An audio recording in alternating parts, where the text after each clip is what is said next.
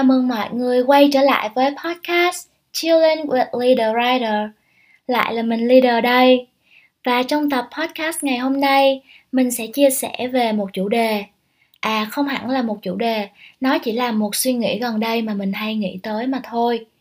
Các bạn có biết không, có một câu thoại trong phim Before Sunrise mà nhân vật nữ chính Celine có nói với Jess rằng là cô có thể yêu một người khi cô biết hết mọi thứ về họ. Câu nói này mình đã nghe đâu đó cách đây tầm 6-7 năm. Khi ấy mình cứ nghĩ là mình hiểu nó đấy, nhưng thực sự là mình chẳng hiểu gì hết các bạn ạ. À. Cho đến mãi đến tận gần đây thì mình mới bắt đầu hiểu được cái ý nghĩa thực sự đằng sau câu nói đó là gì. Và mình cảm thấy rất là ồ wow luôn. Ý nghĩ đó nó cứ trăn trở trong đầu của mình hoài nó gợi cho mình về những câu hỏi rất là hiện sinh rằng rốt cuộc con người kết nối với nhau như thế nào và hôm nay mình sẽ lan man một xíu về một suy nghĩ. Cách con người kết nối với nhau thông qua nỗi buồn, cụ thể là những nỗi đau và tổn thương. Một điều đặc biệt ở lần này, có lẽ mình sẽ mạnh dạn chia sẻ cho mọi người về những bức thư mà mình đã trao đổi với một người bạn. Hoàn toàn xa lạ, không biết gì về nhau. Vô tình sáng hôm nay mình giật mình nhận ra rằng là mình đã từng viết thư nói về chủ đề đó rồi và mình đã tìm lại những bức thư này. Hôm nay mình quyết định sẽ chia sẻ nó với mọi người. Nhưng trước khi đọc thư thì mình có vài điều về những trăn trở gần đây. Khi mà nói về sự kết nối giữa người với người thì chắc chắn phần lớn đó là sự kết nối về cảm xúc. Chúng ta gắn kết với nhau là nhờ cảm xúc, đúng không nào? Cảm xúc thì sẽ có vui, có buồn, cũng có thể là tích cực và cũng có thể là tiêu cực khi nói về niềm vui thì mọi người hay nghĩ là niềm vui thì mình sẽ chia sẻ với ai cũng được. Với bạn bè thì sẽ có những niềm vui kiểu bạn bè, tương tự như với gia đình, người thân, đồng nghiệp và những mối quan hệ khác đều có những niềm vui tương ứng. Tức là nói đến niềm vui thì ai cũng nhận ra và cảm nhận được ngay cái sự hân hoan, thích thú, vui sướng ở trong đó. Cho nên có thể nói là niềm vui rất dễ để cảm nhận các bạn ạ. À. còn nỗi buồn thì khác con người thường né tránh và không phải ai cũng cảm nhận được, đồng cảm được với nỗi buồn của mình đâu. Cho nên đối với mình, những ai mà có kết nối sâu được với những cảm xúc tiêu cực như nỗi buồn với mình á, thì mình sẽ dễ dàng mở lòng và tin tưởng người ta hơn. Cách nói được với nỗi buồn là như thế nào? Tức là khi ấy người ta hiểu, biết nó là gì, thậm chí là người ta biết đau khi nhắc về chúng. Bên cạnh đó là người ta còn biết tạo động lực nè, người ta động viên, vỗ về quan trọng nhất là người ta phải hiểu và thấu cảm cảm nhận được cái cảm xúc ấy. Cái đó mới là thứ tạo nên sự tin tưởng và cảm giác an toàn. Vì sao? Vì khi mình thấy người khác cảm nhận được cái cảm xúc tiêu cực ấy của mình á, thì lúc đó mình cảm giác như là mình tìm được đồng loại, mình tìm được cái cộng đồng của mình. Tức là người ta cũng giống mình thôi, mình không phải là một kẻ lạc loài nào cả. Ở đó, mình sẽ tìm thấy được cái sự thân quen có một sự thật là những cái thứ thân thuộc sẽ làm con người ta trở nên tin cậy và an toàn hơn trong mắt của nhau. Ví dụ, bạn không thể nào tin một người bán sách mà họ không bao giờ đọc sách. Tin một người đang động viên mình mà họ chưa bao giờ vấp ngã hoặc là trải qua những cái nỗi đau tương tự. Tuy nhiên, xét về mặt cảm xúc, vẫn có những người họ không cần phải trải qua mà họ vẫn có được cái cảm xúc đó.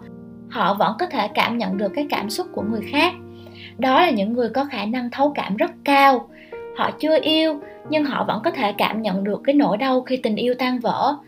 Họ có một gia đình hạnh phúc, khỏe mạnh, nhưng họ vẫn cảm nhận được cái sự mất mát, đau đớn khi nhìn người khác mất đi người thân.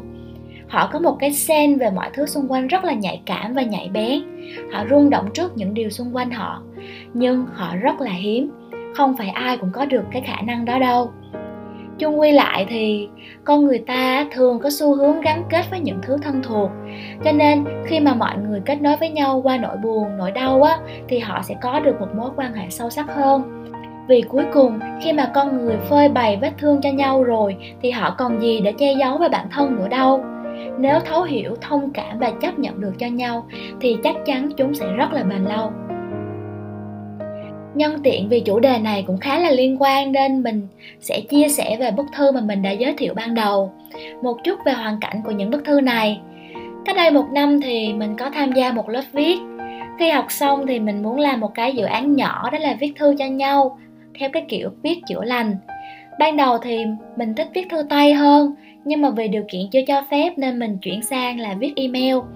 Mục đích viết thư này là chủ yếu để rèn luyện cách viết chữa lành viết ra được những cái suy nghĩ trăn trở bên trong mình. Mục đích tiếp theo là việc chia sẻ cho nhau, giúp đỡ được cho nhau thì tốt, còn không thì cũng không sao cả. Vì ít ra khi viết thư thì bạn cũng đã dũng cảm viết ra cho chính bạn rồi. Cho nên những câu chuyện, suy nghĩ trong những bức thư này nó rất là chân thật các bạn ạ. À. và đây là những bức thư đầu tiên của mình và một người bạn. Chúng mình chẳng biết gì về nhau ngoài việc là chúng mình rất thích viết và muốn luyện tập viết không dông dài nữa. Người bạn này có nickname là sleepy. Bạn ấy gửi bức thư đầu tiên cho mình vào đúng dịp giáng sinh. Còn nickname của mình là gà con. Và sau đây là bức thư mà bạn ấy đã gửi cho mình. Chào gà con. Mình là sleepy. Mình rất thích tên gà con. Cái tên mang cảm giác cute, cưng cưng. Nên hôm nay mình lấy can đảm để viết thư cho bạn. Mình cũng không biết bắt đầu như thế nào cả mình chỉ cảm thấy bên trong mình có rất rất nhiều mâu thuẫn. Những câu hỏi cứ lung tung với nhau ý. Hôm nay, mình nói chuyện với chị bạn của mình. Mình nhận ra có một vấn đề thế này. Khi chúng ta chia sẻ với nhau những niềm vui, hạnh phúc thì rất dễ dàng. Và mình có thể chia sẻ với bất kỳ ai cũng được. Nhưng những nỗi buồn, những đau khổ, những tổn thương, chúng ta chỉ có thể chia sẻ với một số ít những người mà chúng ta thực sự tin tưởng và mỗi khi nói ra được những cái phần tâm tối đó, chúng ta có cảm giác được kết nối sâu sắc với nhau hơn. Một mối quan hệ khó có thể sâu và bền nếu chỉ toàn chia sẻ với nhau những niềm vui, hạnh phúc mà không thể nói với nhau những nỗi buồn và tổn thương. Như vậy, phải chăng đó là một phần lý do tâm trí chúng ta tìm đến sự đau khổ, tổn thương để đạt cái nhu cầu được cảm thấy ai đó hiểu mình, kết nối sâu với mình? Mình không rõ. Trong một mối quan hệ, chúng ta kết nối sâu với nhau trước, rồi mới có thể chia sẻ sự tổn thương của mình. Hay chúng ta chia sẻ nỗi buồn với nhau khiến mối quan hệ được kết nối sâu hơn. Có lẽ là cả hai, vòng lặp lại, không có cái nào trước, cái nào sau. Theo ý bạn thì sao? Cảm ơn bạn đã đọc đến đây. Chúc bạn một mùa giáng sinh hạnh phúc, bình an bên gia đình và bạn bè. Gửi lời yêu thương và bình an đến từ mình, sleepy và đây là bức thư mà mình đã phản hồi lại cho bạn ấy. Bạn ấy đã viết thư cho mình đâu tầm vào cuối tháng 12 thì mãi đến qua tháng 1 năm sau thì mình mới phản hồi lại cho bạn ấy được. Và đây là những cái dòng mà mình viết cho bạn ấy. Hi, Sleepy. Mình đã nhận được thư của bạn rồi. Xin lỗi vì mãi tới tận bây giờ mình mới rep thư của bạn. Mình đã đọc thư của bạn rất nhiều lần nhưng vẫn không thể phản hồi cho bạn được. Mình là người luôn muốn đưa ra một câu trả lời có thể giúp ích cho người khác, nên mình cứ suy nghĩ mãi về việc phản hồi cho bạn như thế nào. Nhưng thực sự mà nói, những vấn đề mà sleepy đưa ra, mình chưa có những trải nghiệm nào đủ độ sâu sắc để bàn luận về. Cho tới hôm qua, mình xem một bộ phim hoạt hình cũ, mary and max. Mình đã khóc khóc rất nhiều chưa bao giờ mà mình đồng cảm và cảm nhận nỗi cô đơn sâu sắc như vậy. Khoảnh khắc đó, nó làm mình suy nghĩ rất nhiều. À thì ra mình là con người của nỗi buồn, nỗi cô đơn. Chính vì thế, nên mình có xu hướng thích nói về nỗi đau, sự tổn thương. Việc trải qua những cảm xúc đau khổ như thế, giống như mình được tiêm vài liều doping hay như cái cách phê cần. Chung quy, nó cũng là một thể loại của khoái lạc nhờ cái khoái lạc đó mà mình hiểu bản thân mình hơn. Nếu bạn cũng như mình thì có lẽ việc tâm trí tìm đến chuyện đau khổ, tổn thương là đúng để kết nối với chính mình nhiều hơn là để được người khác hiểu mình. Nhưng chính xác mà nói, tâm trí dũng cảm đối mặt với đau khổ, tổn thương thì đúng hơn. Tâm trí không việc gì phải tìm, vì sự đau buồn nó vẫn ở đó, nó không có chạy trốn đâu cả nó luôn hiện diện ở đó. Chỉ có điều là mình có dám lau đi màn xương che mờ hình ảnh của nó hay không mà thôi. Mình kể bạn nghe câu chuyện này. Mình có một nhóm bạn. Những mối quan hệ kéo dài 9 năm. Thậm chí có những mối quan hệ hơn 20 năm. Nhưng hầu hết chúng mình tìm tới nhau là để tìm niềm vui. Hầu hết chúng mình ít chia sẻ chuyện buồn của nhau. Vì cơ bản tụi mình là những đứa có thể tự tiêu hóa nỗi buồn của chính mình trong nhóm có lẽ mình là đứa luôn muốn deep talk nhất, nói về những trăn trở suy tư của bản thân. Nhưng các bạn ấy, một là không cùng hệ, không hiểu những gì mình nói, hai là có thể hiểu, nhưng không muốn đối mặt vì những bạn ấy bận mãi mê chạy theo vòng xoay của cuộc sống. Tóm lại, mình không có những mối quan hệ có thể lôi hết những nỗi đau của mình ra mà giải bày. Nhưng mình vẫn gắn kết với những người bạn ấy để trả lời cho câu hỏi của bạn rằng liệu những mối quan hệ mà không chia sẻ những tổn thương thì liệu có bền hay không? Mình không biết định nghĩa bền của bạn như thế nào, nhưng đối với mình thì chỉ cần còn ở bên nhau vào mỗi dịp kỷ niệm nhớ về nhau là cũng đã bền lắm rồi. Nhưng thật sự, nói mình có cô đơn không? Chắc chắn có. Mình cô đơn trong những mối quan hệ ấy, nhưng mình không cô độc. Tụi nó cũng cô đơn như mình thôi và mọi người cũng cô đơn như mình thôi. Điều đó an ủi phần nào trong mình. Mình chưa bao giờ trách người khác vì sao họ lại không hiểu mình, vì chính mình thậm chí còn chưa hiểu mình cơ mà.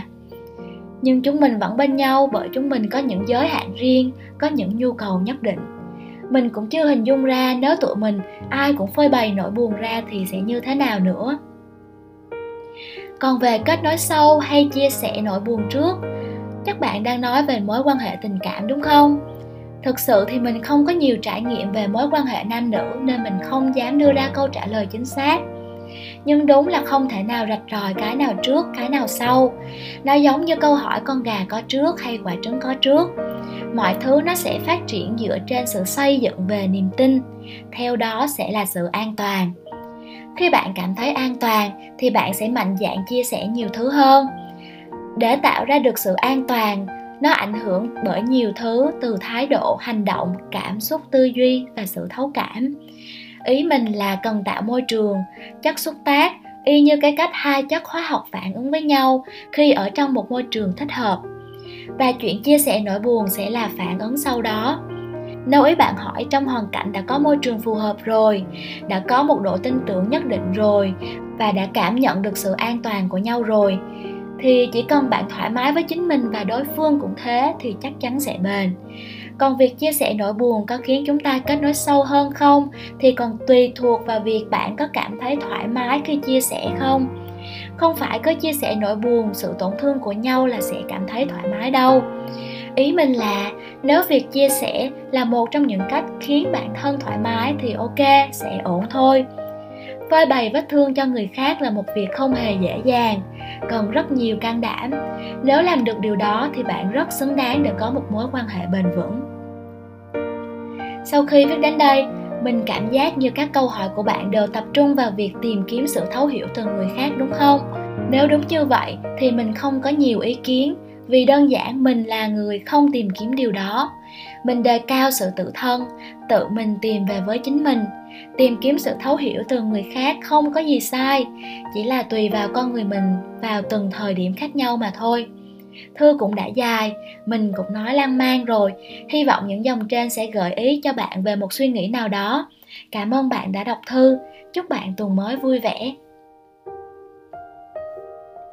sau khi mình gửi bức thư đó cho bạn ấy vào tháng 1 thì tháng 4 bạn ấy mới phản hồi cho mình. Bạn ấy cũng cảm ơn mình vì đã gợi cho bạn ấy rất nhiều suy nghĩ. Bạn ấy cũng đã nhận ra một vài điều và bắt đầu quay về tìm hiểu bản thân bạn nhiều hơn, quay về với thiền, viết, quan sát cảm xúc của bản thân và chấp nhận cô đơn là bản chất của con người. Khi bạn ấy cảm ơn mình vì những lời mình chia sẻ, mình thì mình cảm thấy rất là vui và hạnh phúc mọi người ạ. À và có một điều khá là ngạc nhiên là khi mình đọc lại những bức thư do chính mình viết cho người ta để giúp đỡ người ta, để san sẻ với người ta, thì ngay tại thời điểm này, mình của hiện tại có cảm giác như là đang được healing, đang được chữa lành bằng những dòng thư của chính bản thân mình một năm về trước đã viết tự mình chữa lành cho mình. Mình cảm thấy rất là an tâm và có cái cảm giác rất là yên lòng. Tự mình tìm về với con người thật của mình mà gần một năm qua có lẽ mình đã khá là bỏ bê và xa cách. Bởi vì thế khi mình đọc lại thư, nó có cái cảm giác là bị giật mình á và rất là xúc động. Mặc dù viết cho người khác, nhưng cứ có cảm tưởng là đang viết cho chính mình vậy đó. Ôi đây thật sự rõ ràng là sức mạnh kỳ diệu của ngôn từ các bạn ạ. à có lẽ đó là lý do mà khiến mình gắn kết với việc viết như thế. Khi nhìn lại, có những thứ trong đời, có những việc ta làm thoạt nhìn nó chẳng là gì cả. Tưởng chừng như là những cái việc vô nghĩa, nhưng khi nó được đặt đúng vào nơi nó thuộc về thì nó vô cùng giá trị. Và những bức thư này cũng vậy, đối với mình bây giờ nó rất là giá trị. Cuối cùng mình sẽ trích lại một câu trong bức thư mà mình đã viết phơi bày vết thương cho người khác là một việc không hề dễ dàng, cần rất nhiều can đảm. Nếu làm được điều đó, thì bạn rất xứng đáng để có một mối quan hệ bền vững.